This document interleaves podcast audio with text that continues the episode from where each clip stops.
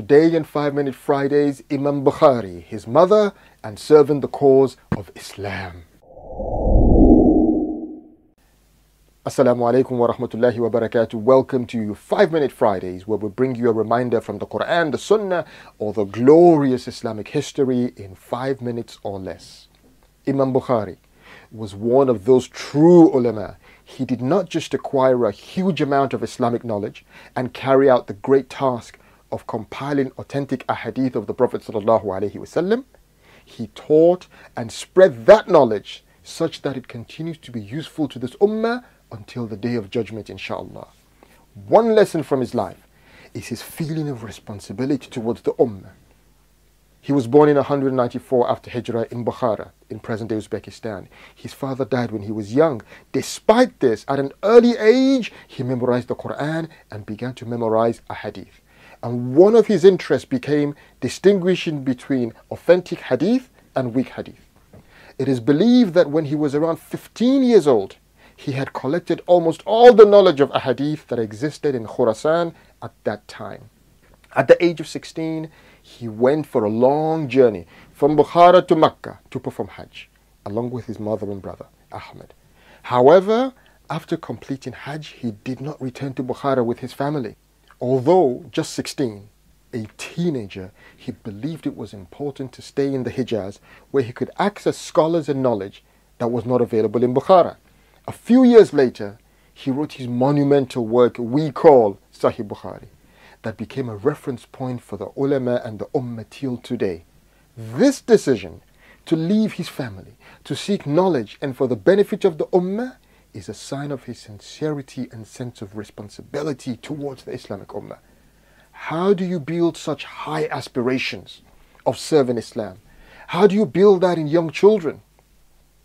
Young children in the time of the Islamic Khilafah would have seen scholars, mujahideen, and others who left their homes to teach and convey Islam.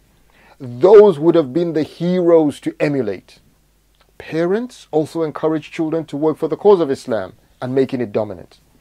The mother of Imam Ibn Taymiyyah rahmatullahi alayhi said to him, My motherly happiness will depend on how much you benefit Islam and the Muslims. Subhanallah. Is it therefore any surprise that he came to be the giant, a great scholar of the deen and reviver of the sunnah? Whereas today, when Islam is not implemented comprehensively in any Muslim land, some parents only want their children to become lawyers, doctors, and engineers, but not to be involved in working for Islam. We say to children, study hard, get a good job, get married, look after yourself and your family. Don't get involved in dawah and calling to the deen. Don't get involved in running a Muslim community project here or there or being part of an Islamic group.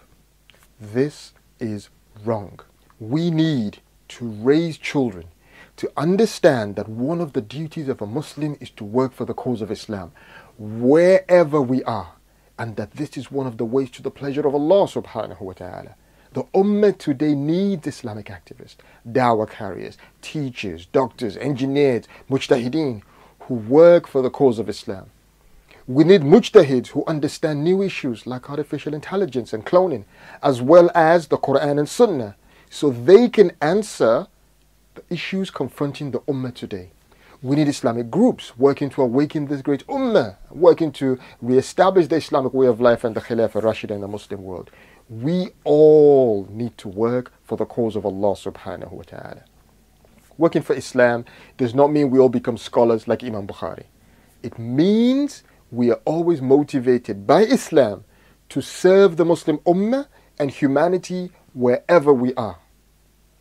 May Allah subhanahu wa ta'ala reward Imam Bukhari for his great work. May Allah subhanahu wa ta'ala grant him Jannatul Firdaus. May Allah subhanahu wa ta'ala enable us all to be active in serving the cause of Islam and reviving this great ummah so the deen of Islam again becomes an example for the world. Follow me on Instagram, Facebook, and YouTube, where I release a five minute reminder video every Friday, inshallah. It's Jum'ah. Send salawat upon our beloved Prophet Muhammad sallallahu alayhi wasallam. اللهم صل على محمد وعلى آل محمد